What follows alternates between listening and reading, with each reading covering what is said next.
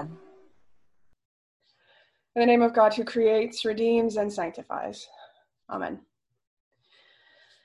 Last week, we heard Jesus warn us about the high cost of discipleship. He warns the disciples that doing the right thing, choosing love and justice, insisting on the spreading of the kingdom of God, often comes with a personal cost, and it is never easy. Sometimes, in order to speak the truth, we pay the cost even in our closest relationships, because justice never comes free. The text we hear this morning immediately follows that, so they're connected. Jesus drifts from what he's saying last week right into what we hear this week. Whoever welcomes you welcomes me. Whoever welcomes me welcomes the one who sent me. But how do we welcome God? How do we position ourselves for this welcome and for this reward? In the summer, the church enters into what we call ordinary time. And I think the name rather undersells the important work that we do all summer long. But it's called that because we don't observe any major feasts, and instead we enter into a time of learning. And since we do it every summer, we enter into a time of relearning, recognizing that as disciples, we always need to begin again. Our learning is always new. So, real transformation of ourselves and of our lives comes from the regular recommitting of ourselves to the simplest teachings of Jesus, which sounds easy, but actually usually come with some pretty deep and profound personal work. We learn how to be pulled more and more deeply into the life of God, which is its own reward, by returning again and again to try to master these basic lessons of Jesus. This morning, the word welcome appears six times in the gospel passage you just heard, that is only two sentences long. Hospitality was a tremendously important part of life in the ancient world. Jews and early Christians believed deeply that they were meant to welcome the stranger, that this was part of their faith in the world. They were supposed to feed them and shelter them, wash their feet, and treat those strangers as honored guests. There are wild, expansive, and expensive stories of welcome in Scripture because we are always invited to mirror the hospitality of God, which is unending and radical and more than we can ask or imagine. Early Christians needed the hope of that hospitality. They needed to believe that they could rely on each other because their world was harsh and dangerous. They needed to depend on the kindness of strangers, on a sense of what was good for the whole people of God, not just good for one person at the expense of another. And in many ways, their life and their life together depended on this practice of hospitality. They needed each other. And truthfully, our reality, our present, isn't different at all. We know hospitality and this sense of radical welcome was deeply important to Jesus. He lives it and he shows it to us everywhere he goes, inviting the sick and the sinner, incorporating women and the outcasts, ignoring social norms that keep people apart. Jesus makes sure that there is always room at the table for everyone. And so here he teaches us a simple first step, the first building block of hospitality, a tiny thing that makes a big difference. In the Greek, it literally says, a cup of the cool. There isn't actually a reference to water there, but it's certainly implied. But it's a cup of the cool, that you might, in the midst of the heat of the world, offer a cup of the cool out of compassion. Not because you expect anything in return, not because it wins friends or influences people, but because when we welcome someone in compassion, our gospel tells us that we welcome Jesus himself. So think for a minute about this cup of the cool. All of us certainly know what it is to be thirsty, to be in the heat, to need refreshment and rehydration. Sometimes that heat is the physical heat of the outdoors, of the garden, of labor. Sometimes it's the heat of whatever day, whatever moment we're experiencing in life. That heat could be pain or grief or sadness or suffering or hunger or fear. It can be anything that hurts us and the people that we love. And in that case, the cup of the cool isn't always just water, but it's always equally as simple.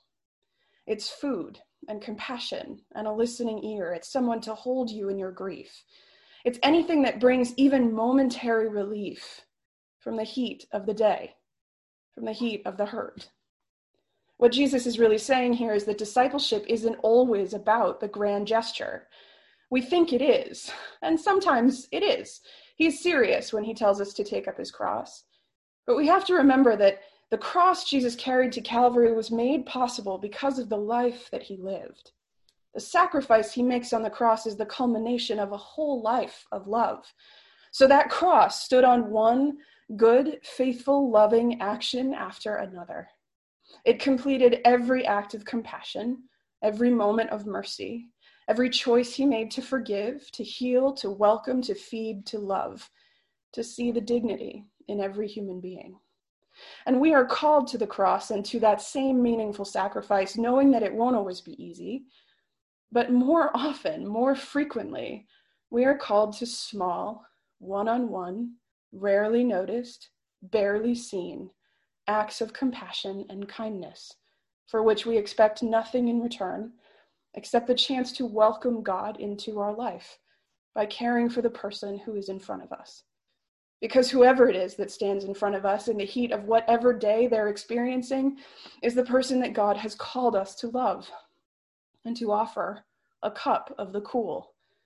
Because we know that everyone is suffering, everyone is fighting a battle or experiencing some kind of pain, even if we can't see it. So, in other words, in God's economy, little acts of hospitality, little moments of mercy, little gestures of love make all the difference, and they have infinite worth. And even if they seem small to us, to God, they are highly prized and meant to be rewarded, because there is nothing small about kindness and mercy and compassion, especially when we give it away with no strings, no ego, no expectations. This is, in fact, the ground on which the entire kingdom of God is built. In our time together, I have seen you as a community live into these moments more times than I can count. Right now, we have a good example. We've just finished a peanut butter and jelly drive led by our confirmands. So that's a good example in the moment. But I have seen you give over and over and over again to St. Matt's and to our larger community. I have seen you welcome the stranger, and I have found, I have watched you find more than water for the one who grieves. I've seen you make countless donations to our mission partners and plan events and even design a new bedroom for a teenager who is surviving cancer. And when I see you now around town wearing masks and trying to respect social distance, it reminds me again that you care about the health and well being of our neighbors, that you give and serve and welcome people even now in big and small ways every, every day, even in the midst of this day and the heat of this moment. And I give thanks for that, and it gives me hope. Because this is who Jesus invites us to be people who practice mercy, people who offer kindness and compassion and expect nothing in return. And if we begin, or we begin again, with small things, if we are faithful in a little, even something as small as a cool cup of water, then we will be transformed by that way of life into someone who is faithful in much. And that draws us more and more into the presence of God. And so this morning, the invitation is both one of welcome and of reward. So I'd ask you this morning who is in front of you today?